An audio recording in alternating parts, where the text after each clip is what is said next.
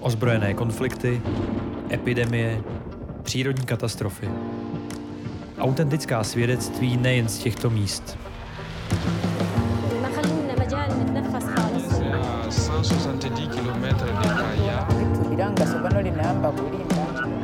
Posloucháte podcast Lékařů bez hranic. Mlčení zabíjí.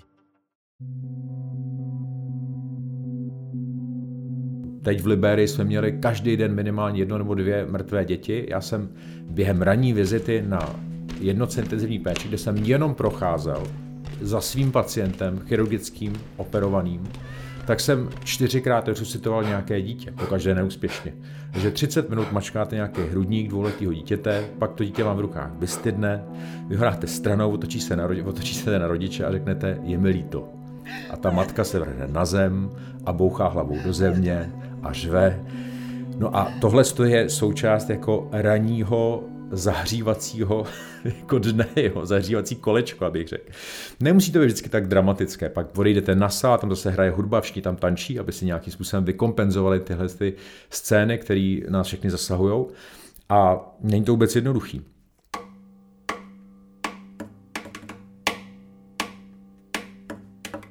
Dětský chirurg Jan Trachta. Za sebou má již jedenáct měsíc lékaři bez hranic na třech různých kontinentech. Operovat své pacienty odjel například do Konžské demokratické republiky, Jižního Súdánu, Sýrie, Jemenu, na Haiti a naposledy také do Libérie. Ze zhruba pětimilionové země, která se nachází na západě Afriky, se vrátil před měsícem. Obyvatelé Libérie čelili po léta ozbrojeným konfliktům a v letech dva tisíce čtrnáct až dva tisíce šestnáct je sužovala i epidemie krvácivé horečky Ebola. Když Jan Trachta nezachraňuje životy na misích s lékaři bez hranic, operuje a léčí na klinice dětské chirurgie v pražské fakultní nemocnici Motol. Honzo, s lékaři bez hranic lidé vyjíždějí, protože chtějí pomáhat a chtějí a přejí si být prospěšní. A to často tam, kde by se lidem pomoci jinak nedostalo. Hraje v tom roli, ale i vlastní osobní ego nějakým způsobem? No, to určitě. A první věc, co bych řekl, je, že člověk z té naivní myšlenky pomoci, kterou vidíte ve filmech hollywoodských třeba, nebo čtete v knihách, musí vystřízlivět. Všichni tam jedeme na první misi s tím, že si představujeme sami sebe, jak budeme v tom terénu, jak budeme chovat ty nebohé malé černoušky, které zachráníme. A ve skutečnosti je to tak, že tam přijedeme a prožíváme kulturní šok z toho, že lidé žijí ve špíně, nerozumíme jim, chovají se podle nás iracionálně, podle našich kulturních zvyklostí. Na misi často, často řada věcí nefunguje, chybí tam v týmu nějaký člen, který je tam důležitý, všichni to řeší, všichni jsou ve stresu, logistici nemůžou sehnat kabely s generátorem nebo jídlo čerství.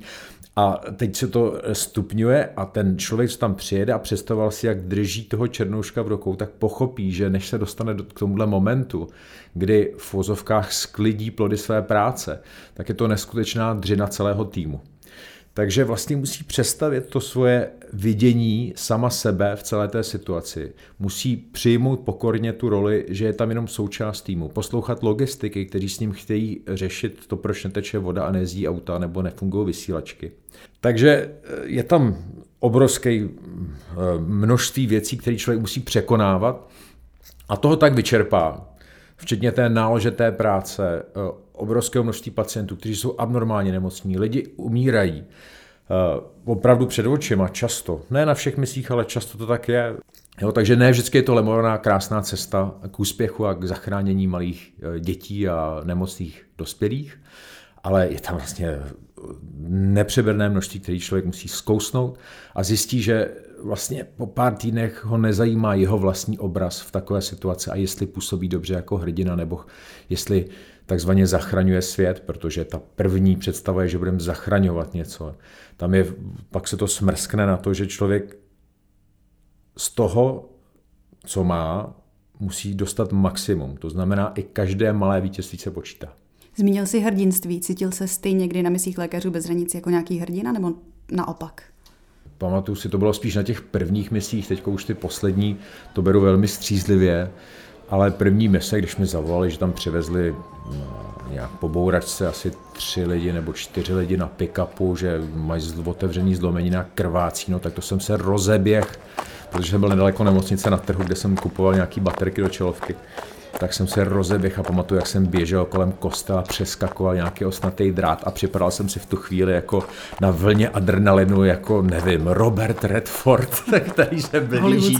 No, tak to jsem si tak trochu připadal, to si pamatuju. To jsem nějak doskočil a pak jsem to začal řešit, ale to byl teda výjimečný okamžik na, zase na první misi, myslím, a pak už jsem chodil k takovým situacím spíš s takovým mrazením v zádech, cože mě to čeká a abych hlavně nic nepodělal a uh, udělal všechno správně a abych za sebou nenechal někoho trvale poškozeného nebo mrtvého.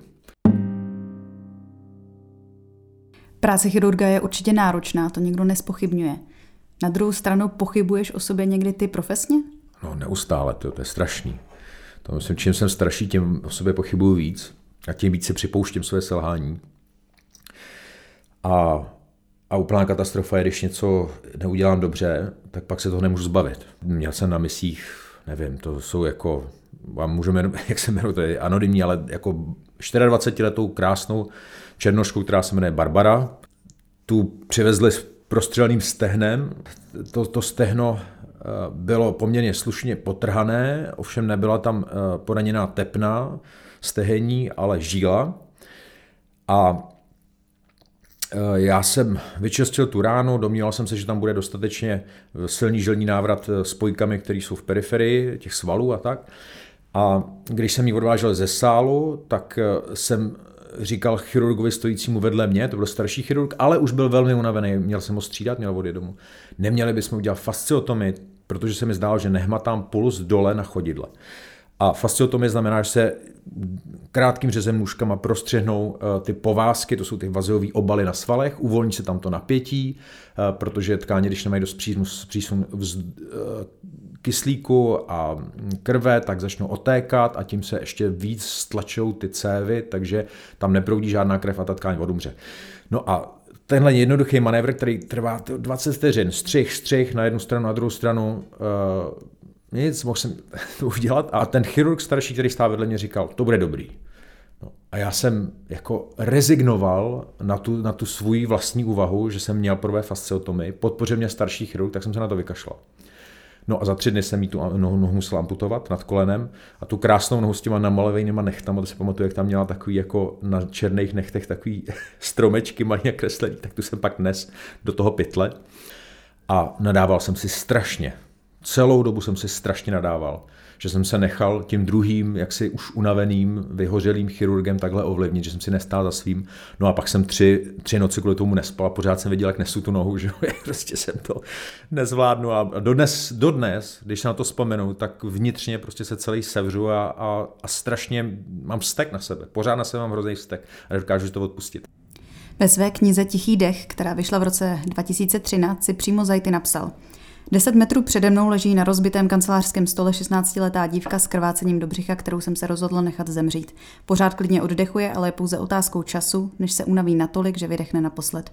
Nebyla jediná. Lidi s nejvážnějšími poraněními břicha, hrudníku a hlavy jsme nechávali stranou. Dostali jenom morfin a pokud byla šance, že nějaký den navíc přežijí, tak i antibiotika. To je všechno. Větší operace si nemůžeme v tuto chvíli dovolit. Nemáme na ně materiál, nástroje, prostor ani čas.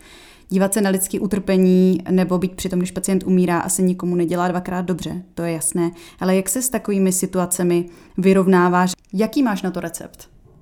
Tak neřeknu to, co mě první napadá, že alkohol, jo. To je hrozný, to je opravdu nebezpečí, že člověk stane alkoholikem v momentě, kde máte nějakou zodpovědnost. To si uvědomuji, že to nebezpečí u mě je. Já jsem to omezil třeba jako teď nějak to pití, ale... Je to jedna, jedna ze špatných cest, si myslím, jak se s tím vyrovnávat.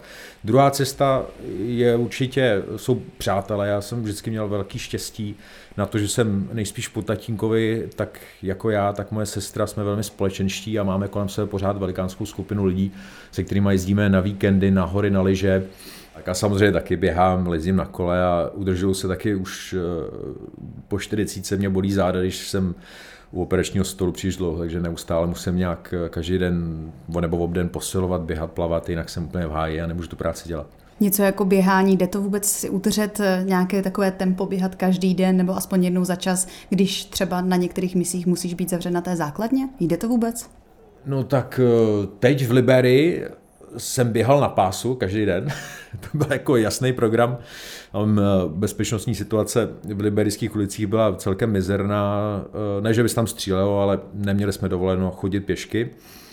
Takže jsme museli všude jezdit autem a v podstatě jsem vypadnul z, ze špitálu. Auto mě za deset minut dovedlo na základnu, která je oplocená velkou zdí a osnatým drátem. No a tam je dvorek, na dvorku je běhací pás. No, takže jsem vždycky se slíknul do trenek, že jo, do trička, protože tam bylo hrozný vedro. Udělal jsem si tu sérii cviků na čtyřicet minut, pustil jsem si hodně hlasitě muziku a potom jsem běžel půl hodinu na pásu, až jsem se úplně zřídil, pak jsem se osprchoval, dal si dvě piva a to byl celodenní program. Sál a běhání na pásu a piva, takže ono jako zas tak sexy to teda není na těch misích někdy. Jo. To byla normálně rutina, kterou jsem jel třicet dní v kuse. V Libérii si působil v hlavním městě Monrovie, kde si pracoval v jediné dětské nemocnici, která ve městě je. Jaké konkrétní případy nebo zdravotnické komplikace si tam řešil a operoval? Nebyla to, pokud vím, jenom ve městě, ale možná v celé zemi. Oni v celé zemi mají šest pediatrů na populaci dva miliony dětí. Nemají jediného dětského chirurga a jediného dětského anestezologa, kromě těch dvou dětských anestezologů, které jsme vyškolili my, lékaři bez hranic. To je úplně zoufalý. Co se týče pokrytí těch potřeb.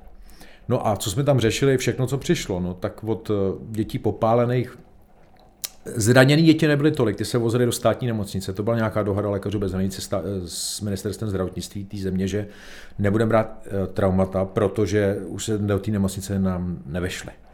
Takže trošku jsme to selektovali, ale nějaký popálení tam byly, no a pak tam byly všechny možné patologie, vrozené vady, jako chybějící konečníky, jícny, náhlý příhod břišní, přetočený střeva, zauzlený, prasklý appendixy, perforace střeva, té díry ve střevě v důsledku břišního tyfu, nevím, těžký zápaly plic s litrem, dvěma litrama hnisu v hrudníku, děti s kvašorokem, ten největší jako, podvýživa tak těžká, že ty děti měly obrovský nekrozy, prostě hnějou zaživa, že?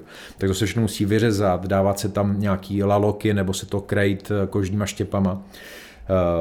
No, bylo tam toho dost, od rána do večera každý den. Kolik operací se dá takhle zvládnout za jeden den? No, my jsme udělali devadesát operací za ten, za těch čtyři pět týdnů, co jsem tam byl já, to vychází čtyři pět denně. Jo, a z toho některé byly menší výkony a jiný byly velký. Já jsem tam operoval i vrozené vady jako Hirschsprungovou chorobu nebo anorektální malformace, což jsou rekonstruční operace, kdy se rozebere celý břicho, nahrá se, musí stáhnout zdravý střevo, část střeva se odstraní a tak. A to mi trvalo čtyři hodiny třeba, takovýhle jako větší rekonstruční operace. A v, často je tady nedělám, takže jako člověk musí být opatrný. A byl tam nějaký zákrok, u kterého jsi řekl, teď jsme odvedli opravdu výbornou práci, tohle mohlo dopadnout hodně špatně a nestalo se to? No tady z těch vrozených vad jsem měl velkou radost, těch dvou anorektálních malformací a dvou Hirschsprungů, to si myslím, že ty děti se zahojily rychle a věřím tomu, že budou fungovat.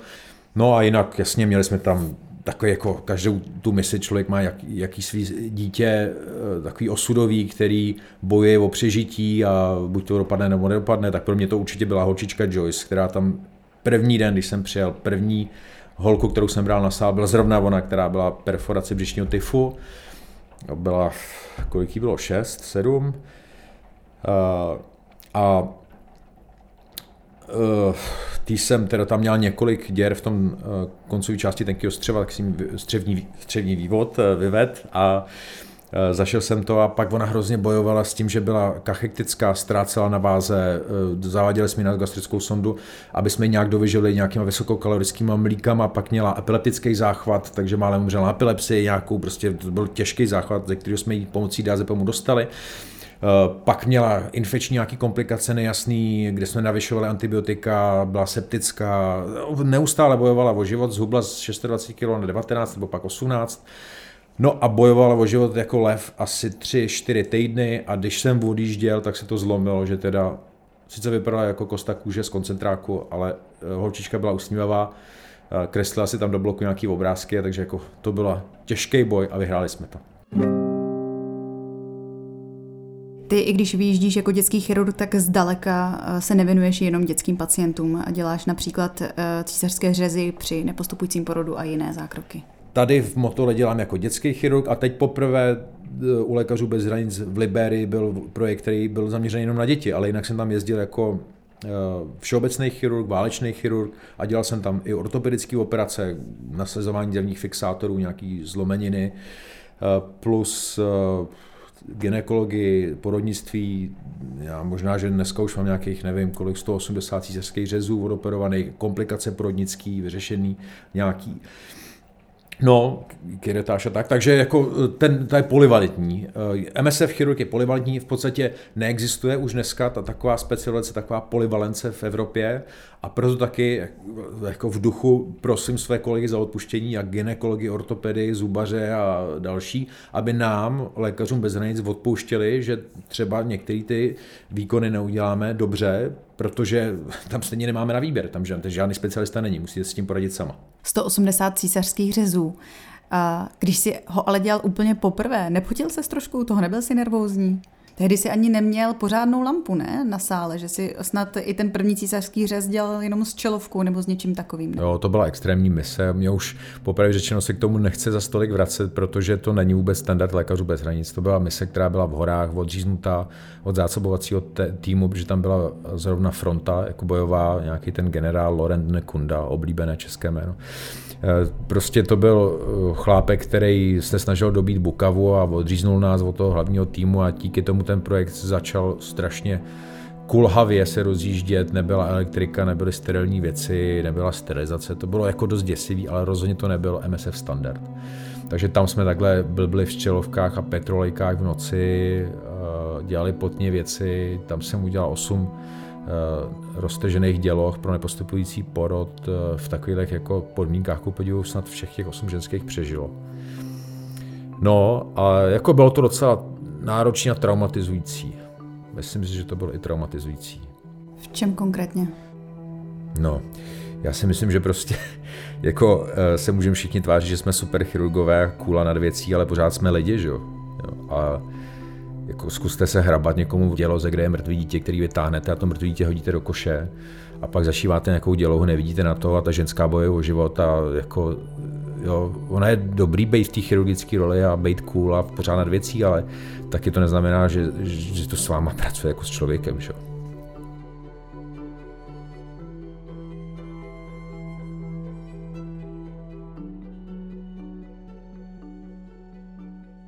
Na jednom sále působíš ty jakožto Čech, vedle sebe máš německou sálovou sestru, italského anesteziologa a další chirurgy nebo zdravotní bratry z rad místních.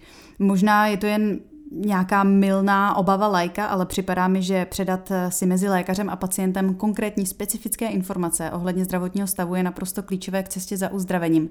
Nebojujete někdy na misi s těmi jazyky, abyste si vlastně porozuměli a aby to vedlo ke správnému cíli? Nebo to vůbec není problém, který se řeší? Ne, je to problém samozřejmě.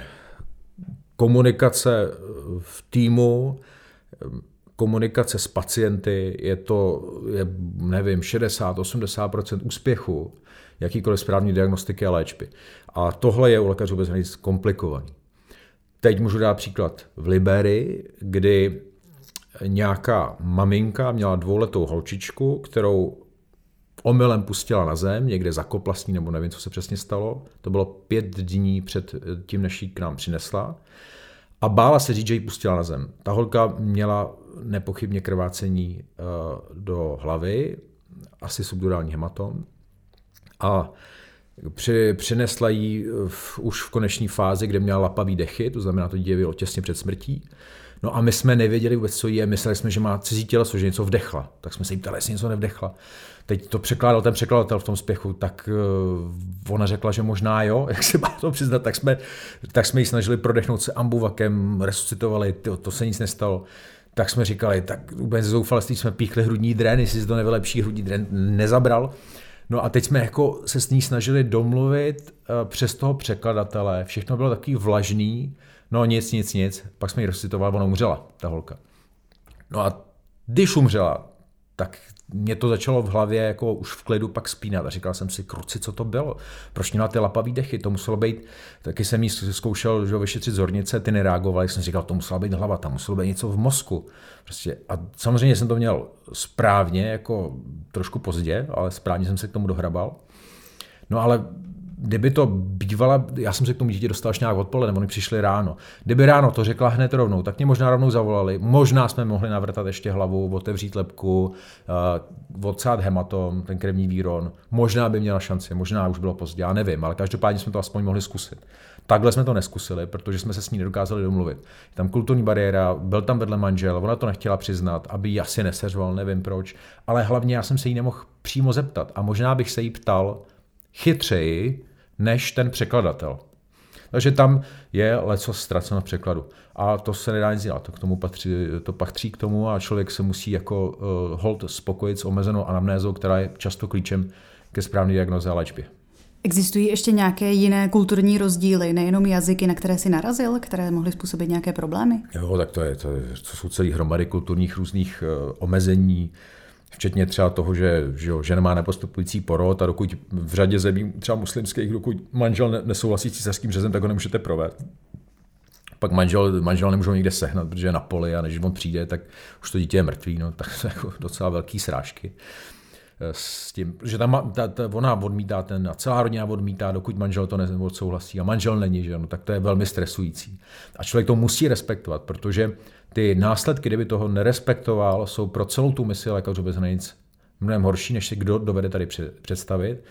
Tady si všichni myslíme, že prostě máme právo zachránit ten život bez ohledu na souhlas pacienta někdy, když mu jde o život, o, o zdraví, ale v těch řadě zemí to takhle není. A člověk to musí respektovat, protože pak by se mohlo stát, že ten manžel přijde prostě se svou partou kámošů, všichni budou mít v ruce Kalašnikov a vystřílí nám celý oddělení. Jo, protože jsme mu zasáhli do jeho důstojnosti, cokoliv to je. Takže tam člověk musí velmi opatrně respektovat to, jak se ty lidi cítí a přizpůsobit tu svou praxi tomu, co je kulturní kontext. Ze své mise z Konžské demokratické republiky si v roce dva tisíce jedenáct během své pauzy mezi operačními výkony napsal: tady jako nikde jinde mi docházely věci, na které jsem jinak v každodenním schodu neměl čas. Změnili tě něčím lékaři bez hranic? Myslím si, že mě hluboce proměnili stejně jako každého expata, který jezdí opakovaně na ty mise.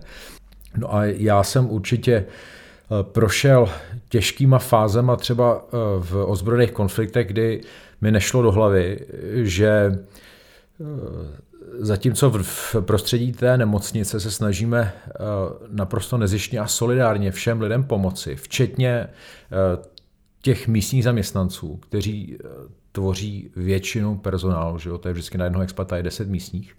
Takže místní zdravotní bratři, doktoři, nosiči, hlídači, všichni táhnou za jeden provaz. A je zarážející, že zabraná nemocnice se stejní lidé snaží povraždit, znásilnit. Ve východním Kongu ty chlapci strkají bajonety do pochev a párou ty, potom co znásilní ty ženský, tak je ještě rozpárají. A tyhle ženský já jsem opravoval, takzvaně opravoval, že jo, prostě jsem jim revidoval nějak ty rány a člověk se tam brodí prostě tím hnisem a krví v pochvě té ženy a říká si, jako jestli opravdu teda jsme takový fajn lidi, jak se tady na ně hrajem. Je to hrozný kontrast. Tím, jak se můžou lidi takhle vraždit. To bylo něco, co a znásilňovat a masakrovat. To mi prostě hlava nebere doteď. A je to šílený kontrast, se kterým jsem si dodnes nějak neporadil. Který mě nicméně kam si jako vykolejil. Takže dneska nemám chuť paradoxně odsuzovat lidi, jo? Jako za to, že někdo páchá zlo a dobro, tak ten, co páchá zlo, tak je zlej, protože jsem přesvědčený o tom, že to páchat zlo můžeme všichni, že žijeme jenom v takové křehké polevě kulturních návyků a sebeobrazů obětavých, slušných lidí. A tahle křehká poleva se kdekoliv může prolomit a kdekoliv se z nás můžou stát zvířata. O tom jsem přesvědčený. Já sám se můžu stát zvířetem, já bych neměl problém vraždit. Když bych musel, když by byl v té situaci, měl zbraň, bylo mi to nařízeno, Myslím si, že zabít je těžký nejspíš jenom prvního člověka, pak už by to jelo úplně snadno, dostal bych se do nějakého řeznického rauše. Myslím si, že to je jednoduchý. To zvíře v sobě všichni máme, jde o to jenom schodit tu tenkou slupku člověka, toho, co je v nás humánního. A nebo tvrdě pracovat na tom, aby jsme si tu tenkou slupku udrželi.